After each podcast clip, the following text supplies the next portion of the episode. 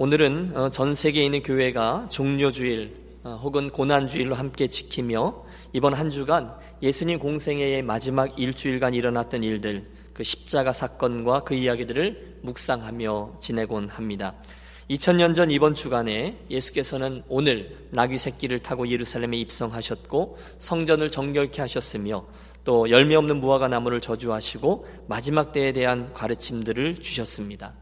또 당신은 마리아라는 여인을 통해서 기름 부음을 받으셨고 대제사장의 음모가 깊어지는 동안에 제자들과 함께 최후의 만찬을 가지셨으며 우리가 잘 아는 겟세만의 동산에서의 기도 후에 십자가를 향한 길을 걸어 가셨습니다. 그 일련의 모든 급박한 사건들이 이번 한 주간 동안 일어난 것이죠. 그래서 저는 우리 유니온 가족들을 이번 고난 주간의 여정에 함께 초대하여 함께 묵상하며 또 함께 기도하기를 원합니다. 이번 한 주간 십자가의 이야기를 오늘 내 삶에게로 라는 주제로 특별 저녁 기도회로 모이려고 하는데요. 주께서 올해의 고난 주간에도 하늘의 신령한 은혜로 저와 여러분 그리고 우리 교회와 함께 해 주시기를 간절히 축원합니다. 어, 마태복음 21장 드디어 주님은 당신의 공생의 사역을 마무리하시면서 이 땅에서의 마지막 여행지로 예루살렘을 택하셨습니다. 물론 주님 그곳을 이미 여러 번 방문하셨죠. 하지만 오늘의 이 예루살렘 방문 아니 예루살렘 입성은 특별했습니다. 왜냐하면 지금까지의 것들에 비해서 오늘의 방문은 당시의 메시아됨을 공식적으로 드러내는 방문이었기 때문입니다. 보십시오. 지금 나귀 새끼를 타신 예수께서 예루살렘 성문 안으로 들어서십니다. 제자들은 겉옷을 그 길 위에 펴며 나아갔고 소문을 듣고 달려나왔던 성 안의 무리들 또한 너나 할 것 없이 자기들의 겉옷을 벗어서 예수님의 가실 길 앞에 깔았습니다. 동시에 종려나무 가지를 흔들며 환호하죠. 호산나 다윗의 자손이여 찬송하리로다 주의 이름으로 오시는 이여 가장 높은 곳에서 호산나 정말 극적인 장면이 아닐 수 없습니다. 오늘 10절의 말씀은 그 당시의 분위기를 우리에게 잘 전달해 주고 있어요. 예수께서 예루살렘에 들어가시니 온 성이 소동하여 이르되 이는 누구냐 하거늘. 예로부터 이 6월절은 유대인들에게 있어서 가장 큰 절기였습니다. 어, 이 절기는 먼 옛날 애굽에서의 압제에서 해방된 날과 연관되어 있었고 또 앞으로 그들에게 오실 메시아에 대한 소망과 연관되어 있었습니다. 그러므로 그 당시 로마의 압제 아래 식민지 국가로 살고 있던 이스라엘에게 있어서 이 6월절이라는 절기는 어, 전 세계에서 모여든 수많은 유대인들이 함께 제사하고 또 자기들의 민족적인 정체성을 확인하면서 우리 유대인들은 아직 건재해 이런 심리적인 안정감과 긍지를 느낄 수 있는 정말 최고의 명절이었습니다. 자연히 그들을 다스리고 있었던 로마의 총독부는 비상을 걸죠. 온 신경을 곤두세우고 실제로 총독이었던 빌라도는 6월절에 일어날지 모르는 밀란을 두려워해서 분명히 그에게 죄가 없다는 것을 알면서도 그 예수 그리스도를 군중들에게 내주기까지 하였습니다. 자, 그런 상황의 예루살렘으로 우리 예수님께서 지금 당당히 들어서고 계신 것입니다. 오늘 본문 1절과 2절을 보면 예수께서 들어서기 전에 준비 과정이 이렇게 그려져 있습니다. 그들이 예루살렘에 가까이 가서 감남산 벳박에 이르렀을 때에 예수께서 두 제자를 보내며 이르시되 너희는 맞은편 마을로 가라 그리하면 곧 메인 나귀와 나귀 새끼가 함께 있는 것을 보시니 풀어 내게로 끌고 오라. 여러분 예수님이 지금 스스로 왕의 대관식을 준비하고 계신 거예요. 요한복음을 보면 당시 예루살렘 주변에는 예수님이 죽은 지 나흘이나 된 사람, 그 나사로를 무덤에서 불러내셨다라는 이야기가 예루살렘 주변에 다 퍼져 있었습니다. 뭐? 메시아일지도 모른다는 그분이 오신단 말이야? 호기심 반, 흥분 반, 사람들이 구름대처럼 몰려들기 시작합니다. 그들 중에 누군가가 외쳤겠죠. 호산나, 주의 이름으로 오시는 이여, 이스라엘의 왕이시여. 그러자 그 옆에 있는 이에게 그 이야기가 전달되고 전염되고 소리는 점점 더 커지고 있습니다. 호산나 다윗의 자손이요 우리를 구원하소서. 함성뿐입니까? 어떤 이들은 종려나무 가지를 흔들며 환호합니다. 수많은 무리들이 예수님의 앞뒤 좌우를 에워싸고 그분을 따라옵니다. 정말 볼만한 광경이었어요. 자, 오늘 종료주일의 아침, 저는 여러분과 함께 바로 이 장면, 이 스토리 속에 들어가 이곳에 담겨져 있는 네 가지의 영성을 주목하기 원합니다. 그것들은 각각 겸손의 영성, 순종의 영성, 간구의 영성, 그리고 선한 욕심의 영성입니다. 그것들을 배우고 이번 한 주간 그것을 소원하며 기도하며 달려가자는 것이죠. 가장 먼저는 겸손의 영성입니다. 따라해 주십시오. 겸손의 영성.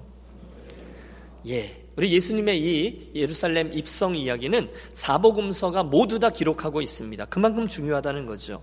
그런데 그 이야기들을 종합해 보면 이 이야기들 속에는 한 가지 이상한 점, 아니 어색한 점이 두드러지고 있습니다. 그것은 바로 나귀 새끼의 등장입니다. 이런 표현이 조금 강단에 쓰기가 어려운데 새끼 나귀 그러면 괜찮은데 이게 나귀 새끼 그러면 이게 좀 듣기가 거북하시죠. 그래도 그냥 이 성경의 표현을 따라가겠습니다. 잘 생각해 보십시오. 그 그림 속에 나귀 새끼는 사실 밸런스가 잘 맞지 않습니다. 보십시오. 보통의 경우에 종려나무 가지들을 흔들며 수많은 사람들이 막 환호하고 환영할 때 그때 그 가운데로 보통 등장하는 이들은 누구입니까? 왕이나 장군입니다. 그것도 우람한 커다란 군마를 타고서 늠름한 모습으로 수많은 호위병들과 함께 등장하는 게 자연스럽습니다. 그런데 본문을 보세요. 그런 상황에 뜬금없이 나귀 새끼 하나가 등장하고 있는 거예요. 자그마한 보기에도 우스꽝스럽게 생긴 그 나귀라는 짐승 말입니다. 저는 그 속에 들어가 이런 상상을 해보았습니다. 들었어? 그 예수라는 이가 오늘 예루살렘으로 들어온대. 뭐? 그 죽은 자를 살렸고 메시아일지도 모른다고 했던 그 사람 말이야? 그럼 나도 가봐야지. 나도 나가야지. 서둘러 나섰어요. 저쪽인 듯 싶습니다. 벌써부터 시끌벅적하거든요. 사람들의 환호성도 노래하는 소리도 들려옵니다. 우리를 구원하소서 호산나 다윗의 자손이요. 여러분 그 외침을 듣는데 가슴이 벌렁벌렁 뛰기 시작합니다. 우리 민족이 지금 수백 년간 이 어려움 속에서 기다려왔던 해방자요, 유대인의 왕, 메시아가 등장한다는 것입니다. 그래서 그쪽으로 막 달려가 보니, 여러분 이게 웬일입니까? 한순간 저쪽에 나타난 예수님의 행색을 보고는 너무너무 실망스러운 것입니다. 어, 뭐야? 여러분 이해하십니까? 그분의 그 초라한 행색이 전혀 나의 기대와 맞지 않는 거예요. 지금이 도대체 어떤 상황이냔 말입니다. 여러분 오늘이 무슨 날입니까? 이스라엘이 해방되었던 날을 기다리고 또 기념하고 앞으로 해방될 것을 고대하며 소망하던 6월절이에요. 게다가 지금 온 성이 떠날세라 호산나 우리를 구원하소서 이스라엘의 왕이시여 가장 높은 곳에서 호산나 메시아를 향한 기대와 찬양이 가득 담겨 있는 상황인데 이게 뭡니까? 너무도 초라한 행색의 평범한 한 사람이 자그마한 나귀 새끼를 타고 어기적 어기적 성 안으로 들어오시는 것입니다. 맞아요, 여러분. 적어도 그날 예수님은 그런 모습으로 예루살렘 성에 들어오시면 안 되는 거였습니다. 당신은 적어도 검은색 군마를 타고 늠름한 병사들의 호의를 받으며 그 성에 들어오셔야 됐어요. 하지만 중요한 건 이것입니다. 주님은 그러지 않으셨다는 것입니다. 주님은 힘센 군마가 아니라 순결한 나귀 새끼를 타셨습니다. 너무너무 연약한 나귀 새끼. 우리가 알 수 있는 바가 있죠. 그것이 원래 주님의 의도셨다는 거예요. 예수님은 원래부터 힘과 폭력과 굴림의 왕이 아니라 겸손과 연약함의 왕이셨다는 거죠. 물론 사람들은 기대했습니다. 당신이 큰 권능과 기적으로 그곳에 임하여 이스라엘을 로마의 앞장에서 압제해서 해방시키고 우리들로 하여금 다시, 다시금 든든한 다윗의 왕조를 세워줄 것이다. 그런 걸 기대했어요. 더 강한 군주, 로마의 시저나 그리스의 알렉산더 같은 메시아를 그들이 고대했어요. 하지만 예수님은 일부러 그 나귀 새끼를 타심으로 당신의 관점과 시각이 그들의 것, 이 세상의 것과는 전혀 다르다는 점을 보여주십니다. 정복이 아니라 자기 자신을 대속물로 연약한 한 제물로 내어주시는 방법이 그것입니다. 그래서 주님은 예수가 선택한 십자가, 세상에 가장 미련한 것, 그 연약한 모습으로 십자가에 달려 죽는 방법을 통하여 이 세상을 구원하셨습니다. 그러므로 근본 고난 주간을 시작하면서 저와 여러분 모두는 우리들의 이 모든 기대와 예상을 뒤엎고 자그마한 나귀 새끼를 타고 오시는 예수님의 모습을 보며 그분의 겸손을 진심으로 지켜보고 다시금 기억하기를 소원합니다. 오래전에 예수님은 스가랴서에서 예언해 놓으셨어요. 보라 내 왕이 내게 임하리니 그는 공의로우시며 구원을 베풀며 겸손하여서 나귀를 타나니 겸손하여서 나귀를 타나니 나귀의 작은 것 곧 나귀 새끼니라. 사랑하는 여러분, 그분의 겸손을 들으십시오. 아니, 그분의 말씀을 들으세요. 수고하고 무거운 짐진 자들아 다 내게로 오라. 내가 너희를 쉬게 하리라. 나는 마음이 온유하고 겸손하니. 나는 마음이 온유하고 겸손하니. 나의 멍에를 메고 내게 배우라. 그리하면 너의 마음의 쉼을 얻으리라. 여러분, 이 고난 주간을 시작하면서 저와 여러분의 마음속에 있는 강팍함, 강함, 힘, 생존 경쟁, 어떻게 해서든지 남들 위에 올라서려고 하는 이 모든 것들을 내려놓고 그러므로 예수님의 저 겸손의 영성을 다시금 붙들며 이번 고난 주간 한 주간을 통과하게 되시기를 권합니다. 세상은 군마를 탄 군주를 원했지만 그분은 나귀 새끼를 탄 종으로 이 한 주간을 시작하셨습니다. 두 번째로 본 이야기 속에서 우리가 배우기 원하는 영성은 순종의 영성입니다. 이것도 따라해 주시겠습니까? 순종의 영성. 2절을 봐주세요. 이르시되 너희는 맞은편 마을로 가라 그리하면 곧 메인 나귀와 나귀 새끼가 함께 있는 것을 보리니 풀어 내게로 끌고 오라. 여러분 예수님께서 지금 어디에 무엇이 있는지를 정확히 아셨습니다. 무슨 일이 일어날지를 미리 알고 계셨어요. 그분이 전지전능하시다는 거죠. 우리들에게 큰 의미로 다가옵니다. 얘들아 저 건너 마을에 어디쯤 가면 나귀들이 묶여 있을 거야. 그걸 가서 풀어오렴. 주님은 이미 다 하시고 또 명하십니다. 더 인상적인 건 그때 그 나귀 주인의 태도죠. 주님의 말씀이 이어집니다. 그걸 풀어오는데 만일 누가 와서 뭐라고 하면 주가 쓰시겠다 하라 그리하면 즉시 보내리라. 여러분 당연하지 않겠어요? 그걸 풀어오는 거예요. 그때 긴 말 할 것도 없고 당신 뭐 하는 거요? 왜 푸시오? 라고 주인이 물으면 그냥 주가 쓰시겠다 하십니다. 라고 말하라는 거예요. 놀랍게도 그 일이 그대로 일어나죠. 나귀의 주인들은 나귀의 주인은 제자들의 그 대답을 듣고는 두말하지 않고 나귀를 내어 줍니다. 그래요? 쓰십시오. 여러분 제가 주목하려는 것은 이것입니다. 그가 누구인지 우리는 모릅니다. 하지만 그가 어떤 사람인지는 우리 압니다. 그는 주께서 쓰시겠다 말씀하시면 기꺼이 내어드리면서 조금 더 아까워하지 않는 사람이었다는 거예요. 저는 이런 생각을 해보았어요. 과연 나는 그런 그런 어, 대답을 할 수 있을까? 과연 나는 그럴 수 있을까라는 생각 말입니다. 여러분 어느 날 아니 오늘 아침에 주께서 이 예배 시간에 제 마음속에 뚜벅뚜벅 들어오십니다. 그리고 무엇이 될지는 모르지만 제 삶의 일부를 좀 쓰자 말씀하시는 거예요.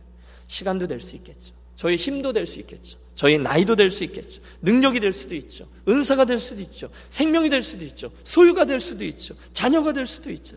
그러나 그 무엇이 되든 주님께서 저에게 오셔서 사랑하는 종아 내가 좀 쓰자 하실 때에 나는 정말 잠시의 주저함도 없이 그러십시오 주님 주신 이도 하나님이시요 주하신 이도 하나님이십니다 당신의 영광을 위하여 주 뜻대로 쓰옵소서 정말로 그럴 수 있을까 그런 질문이에요 여러분 어떠세요?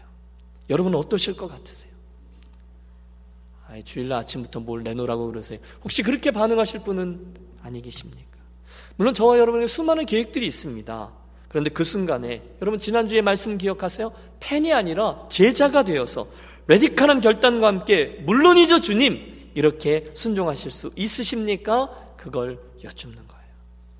여러분 그 순간에 이 본문에 나오는 나귀 주인처럼 예 그럼요 하고 순종하는 모습 그 순종의 영성이 저와 여러분 이 한 주간의 것이 되시기를 또한 축복합니다.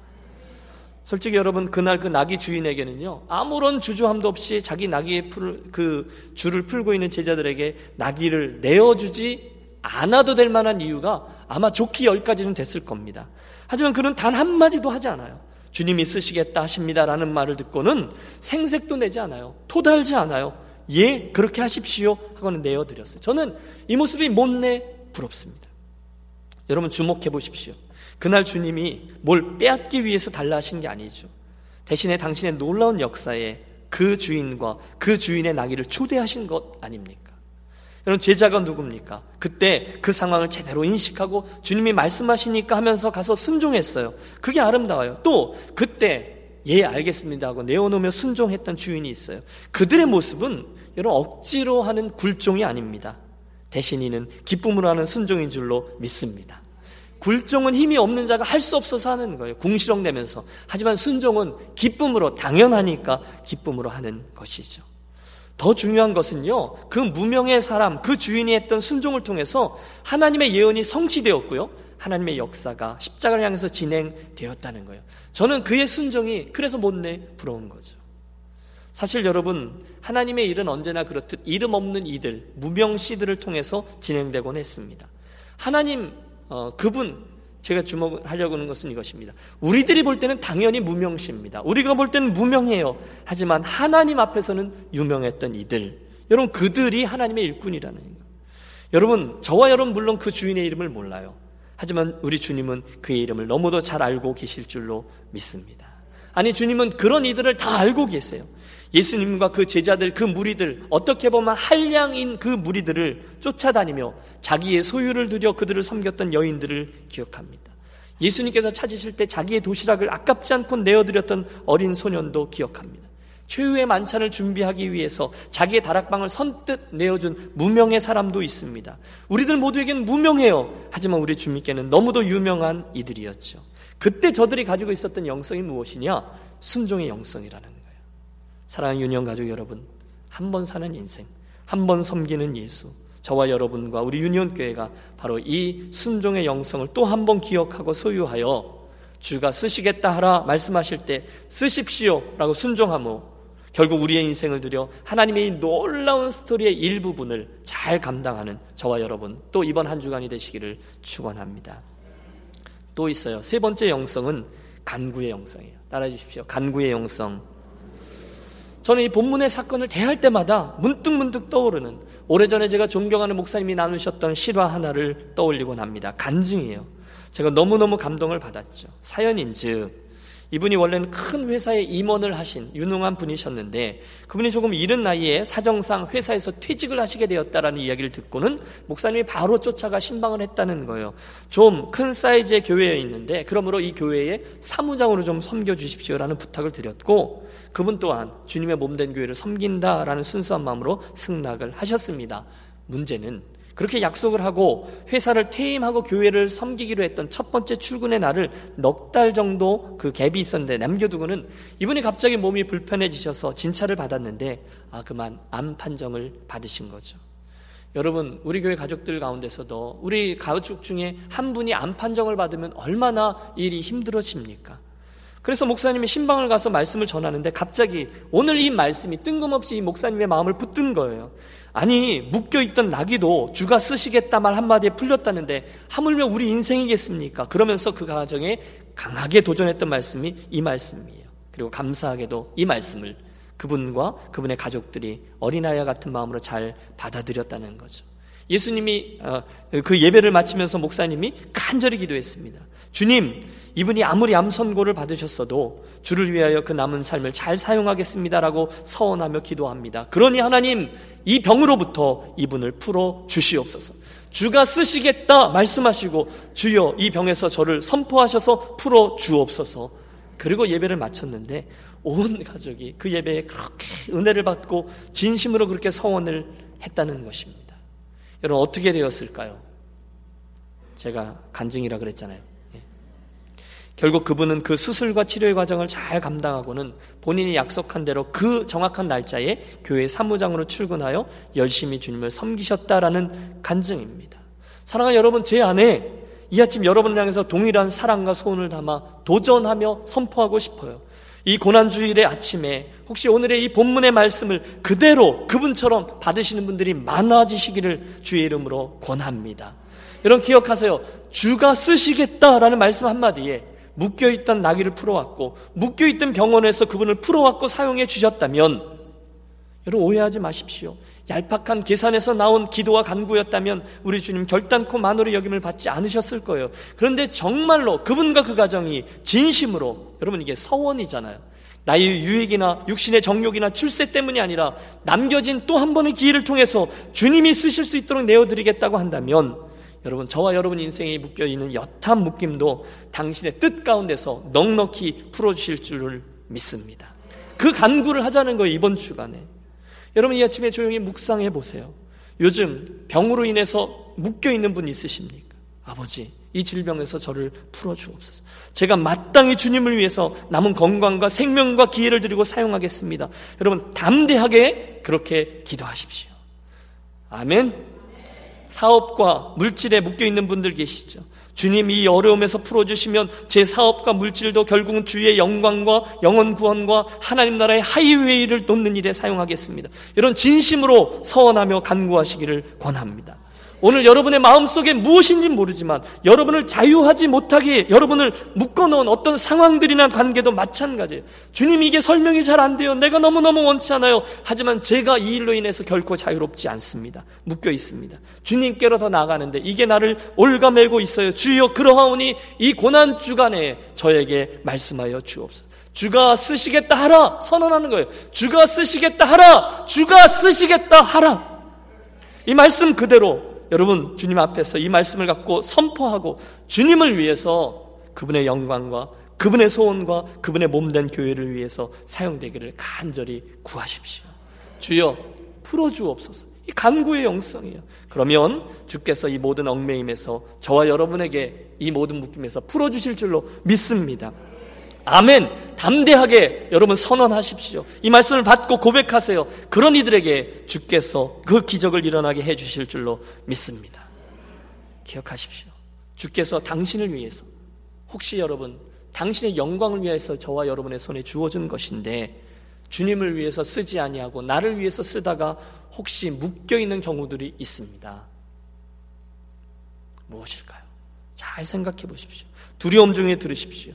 그거 내가 너의 영광과 너의 만족을 위해서 맡겼는지를 아느냐? 주님 말씀하시죠. 그거 내가 나의 예루살렘 입성을 위해서 준비해 놓은 나귀인데 주님이 혹시 그렇게 말씀하시는 것은 없습니까?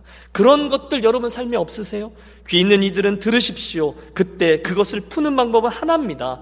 진지하게 주를 위해서 쓰겠습니다. 말씀드리고 이 기적을 체험하고 그 서원을 즐거움으로 지키면서 살아가는 것입니다. 그때 그 기적의 이야기는 우리들에게 상식이 되는 정말 아름다운 영적 추억이 될 줄로 믿습니다.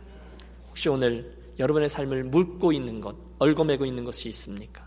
이 고난 주간 우리 함께 주가 쓰시겠다 선포하며 우리 풀어오는 그런 복된 한 주간이 되시기를 축복합니다.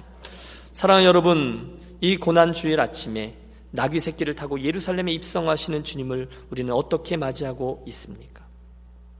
뭐 여러 가지로 우리가 적용하면 묵상할 수 있겠죠. 가장 먼저 저는 제가 그 예루살렘 성이 되어 보았습니다. 재밌죠? 예수께서 나에게 들어오십니다. 야, 절기가 절기인 만큼 내가 예수님의 오심을 기쁨으로 감격 속에서 내가 호산나 외치면서 맞이해야지 일부러 결단했어요. 여러분, 똑같이 여러분께 권합니다. 이 종료주일의 아침에 그날 그 예루살렘의 무리들과 같이 나에게로 들어오시는 메시아 그 예수님을 기뻐하며 호산나 다윗의 자손이여 우리를 구원하소서 찬양하면서 주님 제 인생에 또 한 번 입성하여 주시옵소서. 제 인생 이 예루살렘에 주께서 다시 한번 왕의 자리를 차지하여 주시옵소서 복된 심령들이 되시기를 권합니다. 또 적용해 보았어요. 어떻게 적용할 수 있을까? 아, 내가 그 나귀 새끼가 되면 됐겠다. 이런 생각을 해 보았습니다. 여러분 그 나귀 새끼를 생각해 보십시오. 가장 비천한 존재로 태어난 짐승입니다. 여러분 나귀는요 태어나는 순간 운명이 정해집니다. 더 이상 그의 인생에 그 나귀의 인생에 나아질 기미가 보이지 않아요. 평생을 그냥 짐이나 운반하며 살다가 짝짓기도 한번 해보지 못한 채로 늙어 죽는 짐승이 나귀예요. 그게 나귀예요. 중요한 것은 본문이 바로 그런 비천한 나귀의 존재가 한순간 너무도 영광스러운 예수 그리스도를 모시고 오는 롤스로이스로 변화되게 되었다는 거예요. 쓰임받게 되었다는 거예요. 할렐루야! 이유는 하나입니다. 예수님의 복된 초대 때문이지 않습니까? 그리고 그 복된 기회에 그의 주인과 그가 온전히 순종했을 때 그들은 온 우주의 왕이신 예수님을 모시고 당신 예언의 말씀이 성취되며 그 십자가라는 놀라운 스토리를 향해서 나아가는 축복의 도구로 사용되었다는 거예요. 여러분 이게 얼마나 영광스러운 변화입니까? 얼마나 놀라운 축복입니까? 그런 인생이 되기를 소원하며 기도하며 이 한 주간 나아가자는 거예요. 저는 그것을 오늘 우리가 붙들려고 하는 마지막 영성, 선한 욕심의 영성이라 부르고 싶습니다. 따라해 주세요. 선한 욕심의 영성. 나는 낙위라는 거예요. 수년 전에 저와 함께 달라스에서 동역했던 최창환이라는 찬양 사역자가 있습니다. 이분이 이제 찬양 사역자니까 앨범을 발매하죠. 그 중에 Unnamed라는 앨범을 냈어요. Unnamed. 이름 없다. 이런 뜻이죠. 그 중에 정말 이 제목 그대로의 노래가 하나 있는데 찬양입니다. 저는 그 노래를 듣자마자 그만 그 속에 깊이 빠지게 되었어요. 그때 수십 번 불렀고요. 어제 오늘 또 여러 번 들었습니다. 그 최창한 목사님은 지금 자기의 인생길을 그 나귀 새끼의 것으로 비유하고 있는 거예요. 나는 한 번도 짐을 실어보지 못한 아직 힘이 없는 연약한 어린 나귀. 누구도 내게 아무 관심조차 없는 여전한 그 자리에 매여 있는 무명의 아이. 이런 내게 주님이 다가와 나를 선택하셨죠. 그런 주님의 마음 알 수가 없네. 결단입니다. 나는 연약했지만 순종하며 따를 때 전능하신 주님이 나를 쓰시겠다 하네. 주가 나를 선택했네. 주의 생명의 길을 나를 타고 나아가시네. 기뻐하며 주를 모시리라 주가 계획한 모든 일 행하실 수 있도록 점점 더 깊어져요. 사람들의 환호와 갈채, 나를 향한 것으로 생각하는 어리석음 벗어버리고, 오직 주님만 기억되고 주만 높아져야죠. 나는 그저 순종의 걸음 걸어갈 뿐이죠. 주가 나의 등에 오르셨네. 주의 영광의 길을 나를 타고 나아가시네. 힘을 내어 끝까지 가리라. 주의 놀라우신 모든 일 행하실 수 있도록. 참 아름다운 찬양입니다. 드리는 말씀은 이것입니다. 사랑하는 여러분, 한 번 사는 인생, 한 번 믿는 예수, 한 번 섬기는 주님, 이왕이면 우리들의 그 짧은 인생이 실은 주님 앞에 저 나귀 새끼처럼 존귀하게 사용되기를 소원하자는 것입니다. 이게 선한 욕심의 영성이죠. 오늘은 어, 종려주일이요 고난주일입니다. 주님 공생의 마지막 주간 그곳에는 이제 내일부터 우리가 살피겠지만 수많은 슬픈 이야기들과 소품들이 담겨 있어요. 수치, 고난, 비웃음, 침뱉음, 조롱, 채찍, 십자가의 대못들, 그러나 우리의 예수님은 이 모든 슬픈 운명을 겸손함으로 당신의 온몸에 짊어지고 걸어 가십니다. 그 일의 시작점이죠. 나귀 새끼를 타고 예루살렘에 입성하시는 주님의 그 모습에서 사랑하는 여러분, 그분의 겸손의 영성을 보십시오.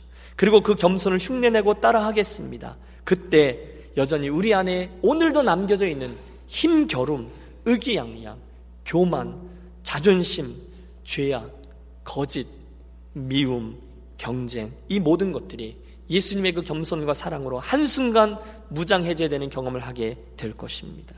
오늘 여러분의 삶 속에 주님이 기뻐하시지 않는 것이 있으십니까? 주님이 내 인생의 방에 들어오셨는데 주님께 들키고 싶지 아니하는 것들을 여전히 갖고 계십니까?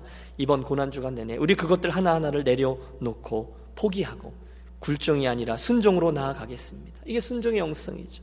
설교 중에 언급했습니다만 혹시 여러분에게 묶여 있는 부분들이 있다면 우리 이번 주간에 그 씨름도 함께 하겠습니다. 그 묶인 부분들의 실체를 직시하십시오. 그리고 풀어 주십시오. 간구의 영성을 통하여 기도하며 주가 쓰시겠다 하라 선포하며 풀어 오십시오. 그리고 주님의 사명을 향해서 사용되기를 원한다고 선한 욕심의 영성을 품으며 기도하십시오. 바로 그 자리 이번 고난 주간 특별 기도회를 통해서 저와 여러분의 소원 그대로 겸손과 사랑과 풀림과 자유함과 헌신과 성숙이 저와 여러분 삶의 한가운데 자리하게 되는 복된 2016년 고난주간이 되시기를 주의 이름으로 축원합니다. 기도하겠습니다.